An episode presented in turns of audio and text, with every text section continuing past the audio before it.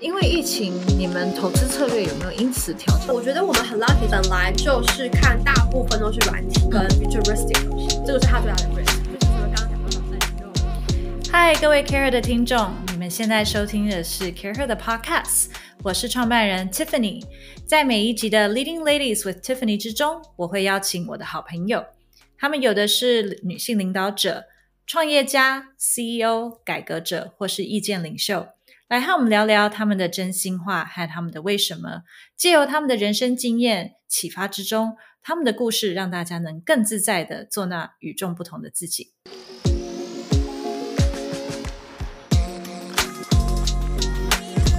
各位 Care Her 的听众，大家好，我是这一集的主持人 Tiffany。这一集的 Leading Ladies with Tiffany，我又邀请到了一个好朋友，他本身是个嗨咖，所以我们等下还是会尽量做一点控制。那今天我们要欢迎的呢是陈之璇。创投周子瑜、不不是吗？这么的这么客气。那 Tina 她是新源资本，她是台北办公室的执行合伙人，她毕业于台湾政治大学广告系。然后呢，他后来又到了 UCLA，在美国加州念 MBA，念了广告啊，念了 MBA，但是他后来开始做的是投资，看的是新创，为什么呢？而且他不但做了很多投资，他们的成效又非常好，他们总共投资了在亚洲跟美国八十多间新创的公司，而且有很多在美国呢是很漂亮的，已经上市了。嗯，所以我们今天请到的呢是我们的 Tina。谢谢谢谢 Tiffany 的邀请，它就是一个 joke，、嗯所以大家不要放心。这样大家会不会觉得新创圈大家都来互相取 韩互星的名字？相对互相自自捧自嗨。然后小小澄清，就是我们其实已经投了大概一百多个，已经到一百多个了对，嗯。就是大中华区跟美国，还有一嗯。些 Pan Asia 的，嗯。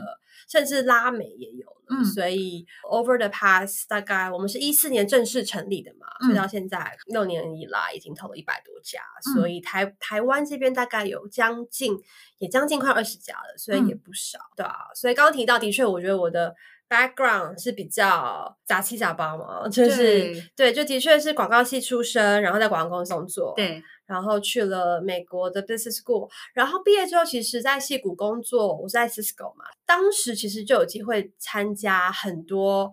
startup events，嗯其实那时候零七年吧，当时的戏谷其实已经创业气氛非常非常的盛行，对对，然后其实当时常常听到朋友说，哎，谁谁谁公司被雅虎买了，被 Google 买了。然后当时我就认识 John Fan p a c o l a 也是台湾很有名的。然后现在对啊，希望他们也是有两亿一个。所以其实当时那么久之前，我就是在戏谷认识他，嗯所以我觉得其实就有点摘下我对这个圈子的认识，嗯跟很多人脉从那时候开始培养。其实也是因为这样，就对 startup 很有热忱，很有兴趣。嗯所以后来就回亚洲，跟朋友创了，呃，算是我觉得叫它 small business 好，嗯就算嗯是一个中小企业，对，就自己也也试试看创嗯业这样子。那我觉得加入新源真的是一个美丽的意外。嗯因为其实我跟妈也是很久以前认识，但是其实后来一直到可能二零一零年之后才有机会去 reconnect，、嗯然后知道说哦他在做一个创投这样的事情。嗯那其实当时坦白讲，我也不知道创投是什么？没错，然后所以我一四年正式加入的时候也是一知半解。然后当时我是新源，算是第一个 full time member。我加入的时候呢，我们当时连自己的办公室都没有。然后我要我们 I create our first website。当时我还记得我是用 Strikingly 做了嗯第一个很简单的网站。当时还好，我们只有大概不到二十个对 portfolio 然后当时我还 set up 我们的 newsletter。然后当时我还自己查什么是 term sheet 里面所有 term，什么嗯 liquidation preference，、就是一个一条一条所以你是。自学这些财务金融用词？对，所以其实我觉得还好，是其实因为很 early stage 嘛，嗯坦白说，蛮多都是很 standard。对，嗯如果我觉得如果今天我们是什么 PE late stage，就不可能是用这样的方式。可是因为其实坦白讲，早期那些东西其实没有那么那么的重要，然后很多时候大概看一下，然后大家了解基本的权利义务就 OK 了。所以其实我刚加入的时候，的确是从零开始开始，基本上跟创业的感觉也很像。对。你从零做了很多事情，你有没有嗯觉得你最喜欢你这些工作的什么部分？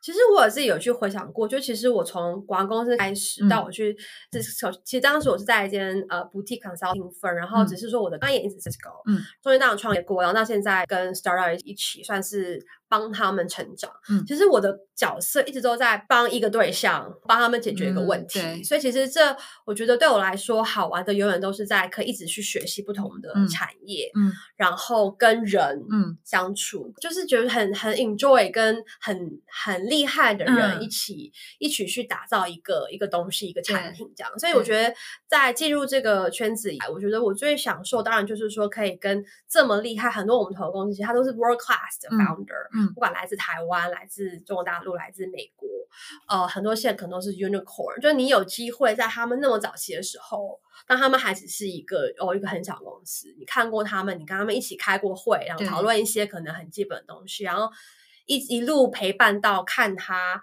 这么多的成长跟 breakthrough，到最后变成一个很大的公司。然后，然后你跟 founder 的感情跟或关系也不会仅止于说，哎，投资人、投资户，嗯而是说很多时候真的会变成朋友。那我觉得这些 relationship 跟这些经验是非常非常珍贵，就是它是 intangible，、但是它就是我觉得这些经历里面，呃，我最享受跟最珍惜的部分。嗯，你有没有觉得有什么样的限制？是以你一个一，你是个年轻的女生，嗯你。又没有产业背景，嗯，天哪，你连 term sheet 都看不懂啊，对，这样这这些嗯。限制你怎么去克服它？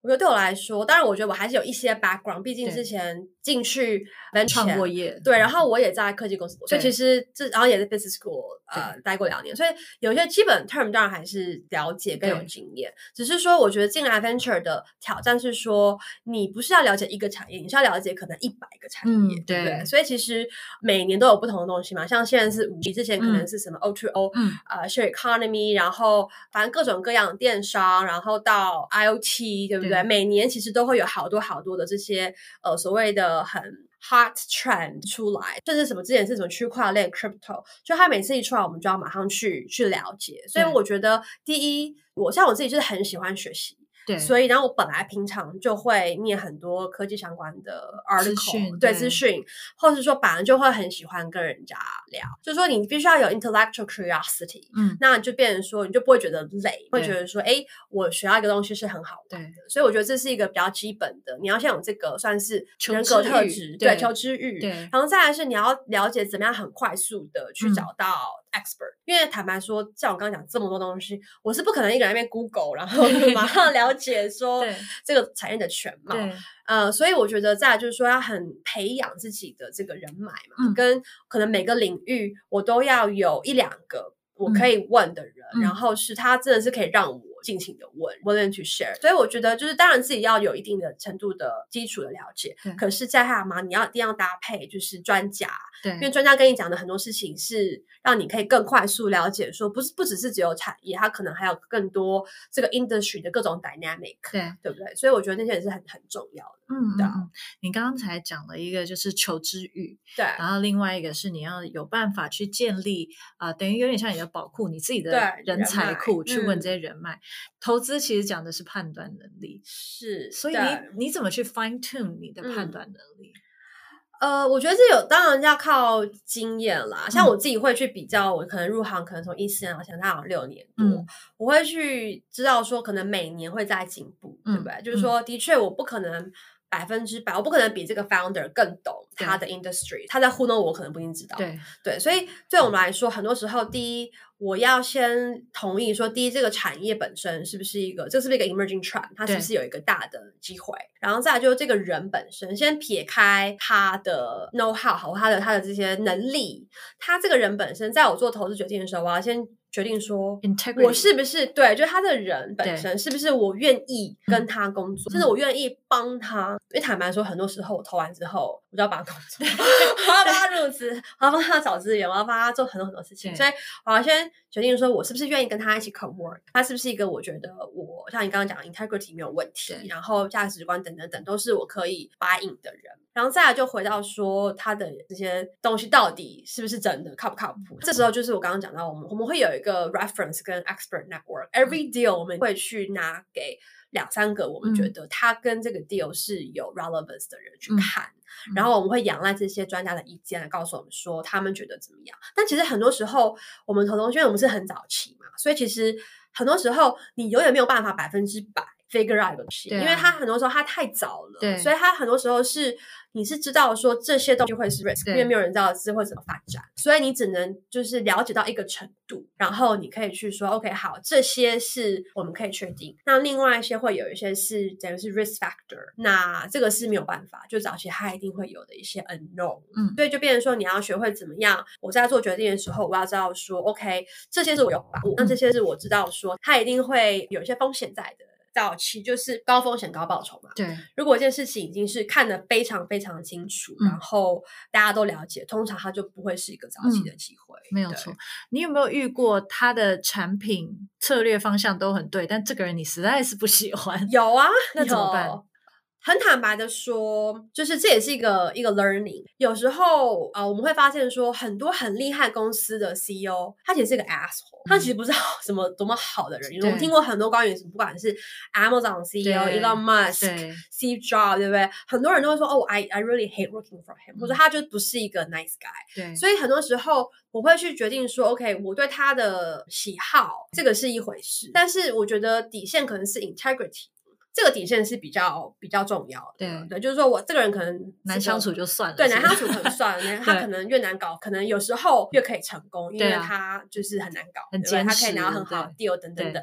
对，所以那个我觉得就是是两件事情，但嗯是我觉得如果 integrity 啊、呃有问题的话，我觉得这个对我来说是一个红线。你的工作一定超级忙碌，会常常要去到处去看案子嘛，去出差去。对。你怎么去调试？因为你也有了女儿，对小孩，我觉得要逼自己去找时间来维持自己的健康，因为嗯。以前年轻的时候你是可以一直熬夜啊，对。或是就是不要休息，然后就是一直工作。因为像我的 default 就是工作，所以对我来说不工作会有一种很奇怪的感觉。嗯嗯，但到我这个年龄，就是你会发现说，我去瑜伽，或是我去健身房，或是我去按摩，其对实对我来说是增加我的 productivity。对，因为就是坦白说，这个在在 venture 一个可以所谓的 staying power，因为它是马拉松，它不是个短跑，它是一个几十年的一个 career，所以你要必须可以就是一直做下去嘛。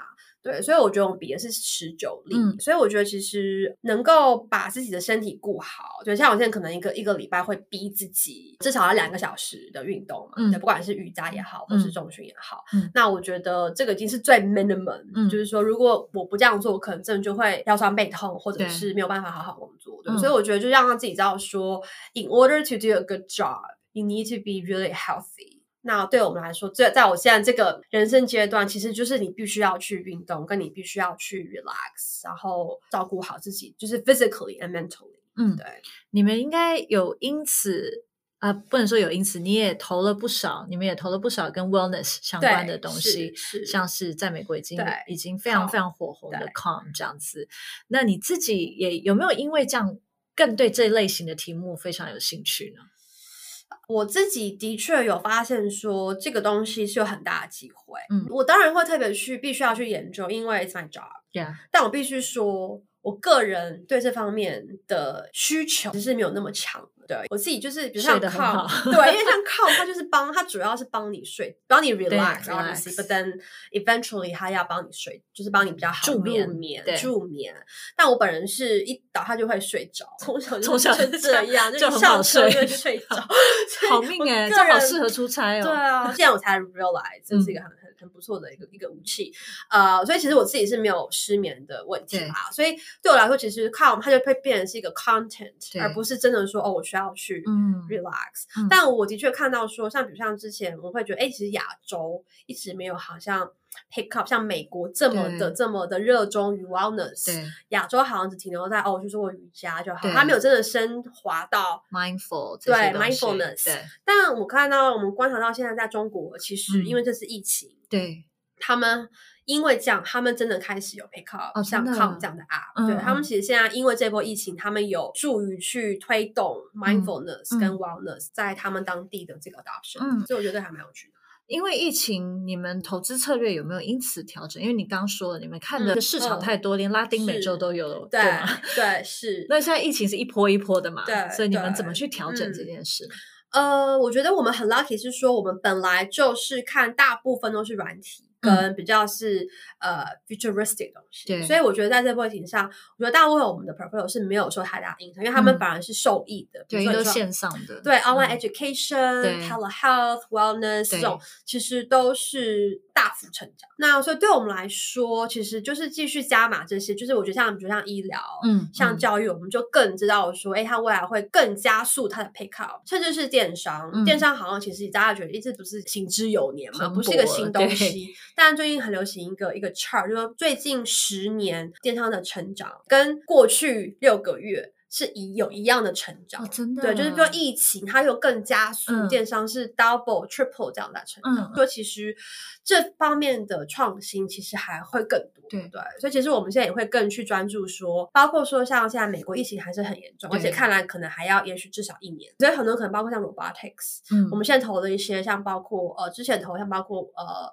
机器手背去种菜。啊，或者是说，呃，ro robot 在 scan 的 aisle，其实现在他们都有很多很多的呃 immediate 的 need，、嗯就他们其实现在都做的非常非常好。我们就觉得说，其实这真的是是趋势，更加码这些区块。你刚刚提到，我觉得这个数据太有趣了，就是过去六个月的成长，居然跟过去的几年是一样的。对那你们怎么看电商未来趋势？嗯，就是我觉得，呃，刚好我们这年投了一个所谓的 future of commerce，、嗯就它可能不会再被大平台只在大平台上发生，以后可能会是 everywhere。对你可以可能是透过 Al- Alexa，Yeah 透过 Siri，透过很多 voice 就可以去买东西，它不会只会在某几个 destination。嗯，然后现在包括现在已经开始，比如说我们在很习惯在社群媒体上面买东西，像现在大家很流行讲的直播带货，包括在 Instagram，它现在开开放了很多 shop 或是打赏的功能，所以其实未来可能各种硬体、各种入口都会是电商的一个 entrance，而不会只是存在于我们现在了解的哦，就是去啥平台上 PC 对 Home，对对对对对对，没错，哦嗯，那这样给大家更多借口跟跟 access 去买对东西，，我觉得 gonna 非常的棒 everywhere，。对对。你刚刚有说你必须快速学习，然后去嗯问很多问题，然后去了解很多产业。说像 Calm 这个 app，就是他在教大家 meditation，教大家入眠。可是你自己本身没有这个问题哦所以当你没有这个问题，你又要去看这个东西能不能解决大家的问题的时候，嗯对。你怎么去解这件事？因为我们很多读者嗯他也是属于我想要做我自己有感应或者是有热忱的事情。其实我们投 com 的时候，二零一四年的时候，他一开始真的就很单纯 meditation，对，一开始就真的是 founder Alex，他是英国人，可他当时自己本身从更早以前就热衷 meditate。嗯，可他发现，当时市面上所有教你 meditate 的书籍也好，材料也好，都很不 friendly，就是看起来好像很一些宗教色彩呀、对啊或者是就是让你会有点没有办法很好快速的入门。呀，所以他当时的出发点是说，我要做一款非常简单的 app，让大家可以 instantly 五分钟就感受到 meditation 的好处。那其实当时他并没有要做 sleep。因为他们嗯是两年后，他们根据他们用户的使用习惯，才发现说，哎，原来用户都在晚上用。然后他们进一步去做研究，才发现说，哦，原来用户用他们是为了要入睡。嗯原来失眠的人这么多。对，所以他们是两年后才把公司的这个 messaging 跟 marketing 都改成哦，帮助你睡觉。所以我们投的时候，它其实没有那样。那其实当时我们在投的时候就，其中一个 risk 就是 meditation remains very niche，，对然后不会变成一个 mainstream。对啊，这个当时我们就知道说，这个是他最大的 risk，就是永远没有那么多人想 meditate。对，因为这个东西就是所谓，就是所谓刚刚讲到的 unknown。对 consumer behavior 部分是你不知道他会怎么去 behave，但是我们当时是觉得说，Alex 他对于这件事情的呃想法跟解决方式是非常的不一样，嗯，所以然后他又他是一个 growth hacker，嗯。所以他是可以以呃超级低预算或零预算的获客方式去拿到呃这个用户，对。所以当时我们投他是一些觉得说其他的一些因素，就是不是当时第一也没有到睡眠，所以我当时也没有想说，哎，其实我也不是用户。当时我们只是觉得，哎，这这个东西其实已经有一一定的基本 customer，只是说它如果今天变成一个 mainstream，像现在，那就是大成功。那如果它 worst case 就是 it never take take off as a、as a 嗯。huge trend，那就算那样，它也应该会是一个 decent 嗯。company、所以当时的 investment thesis 会是这样的一个 background。那最后想要问啊，嗯。其实你也是少数没有那个产业领域背景进入这个产业。嗯，那可不可以给一些对于 maybe 想要往创投这个嗯领域，或者是科技新创这个领域的非典型产业的女性一些建议？怎么入门？怎么做转职之嗯类的？其实我觉得。呃，现在创投它在这个产业里在经历非常大的转变，对它不再像以前，就是好像 very exclusive，然后你很难进去。其实现在的主流，呃，如果我们看美国的这些大的，比如说 Sequoia、Andreessen Horowitz，他们的主流都是去投很多 Scouts Fund，然后现在也很鼓励所谓的 operator background，就是他们不需要你是什么金融界对出身，因为他们觉得 early stage 你其实不需要那些东西，你需要的反而是 founder 的特质。嗯，所以以其实我觉得非典型，然后女性其实并没有任何的劣势劣势，嗯对，只是是说你要找到你的优势。那我觉得优势是什么？就第一，问自己说，OK。How can I be helpful？对不对？如果说假设你今天你想要变成一个你想进啊创投，嗯创投他们通常会需要两个东西，嗯第一个是 deals 好公司，你是不是可以告诉我说，哎，我最近看了很多这些不错的 founder 不错的公司，那 here is a list of all the pipeline 嗯 that I can share with you. This is very valuable.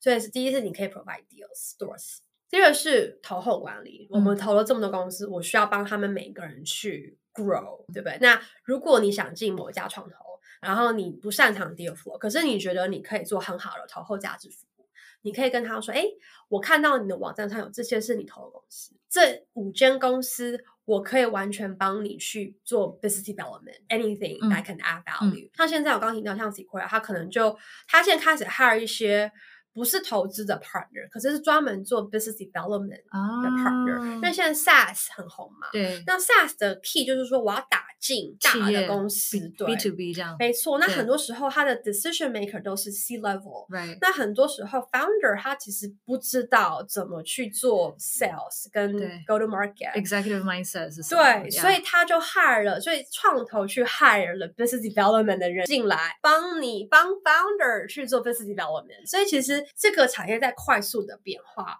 它其实要进去，我觉得相对以前是容易非常多，而且现在也非常多的 VC。对，对，所以我觉得应该是比以前 friendly 非常多。嗯，很棒，嗯，我可不可以打广告？可以，可以，可以，本公司在真人，我们再找一个 content writer。嗯如果你对科技感兴趣，然后又有写采访跟编辑或写作的记者的经验，欢迎联系我们，就是可以 either 是到我们的脸书，或是找到我的 email。会，我们会把你的 email 放在我们的，podcast 结结尾。对啊，我知道 Care Her 有非常多很厉害、优秀的女性优秀的对这个对女性的 member。嗯，谢谢今天 Tina 来跟我们分享这么多事情，你尤其是你怎么去把一些本身非传统的条件变成反而对你非常有利的条件。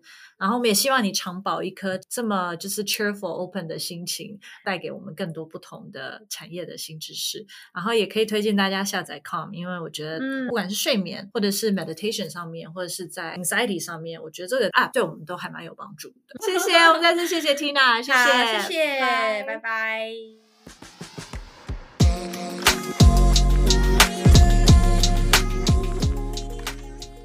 嗨，各位 Care 的听众，我们的 Podcast 都是在 Justco 的 Coworking Space 录制，这是一个很酷、很新的共创空间。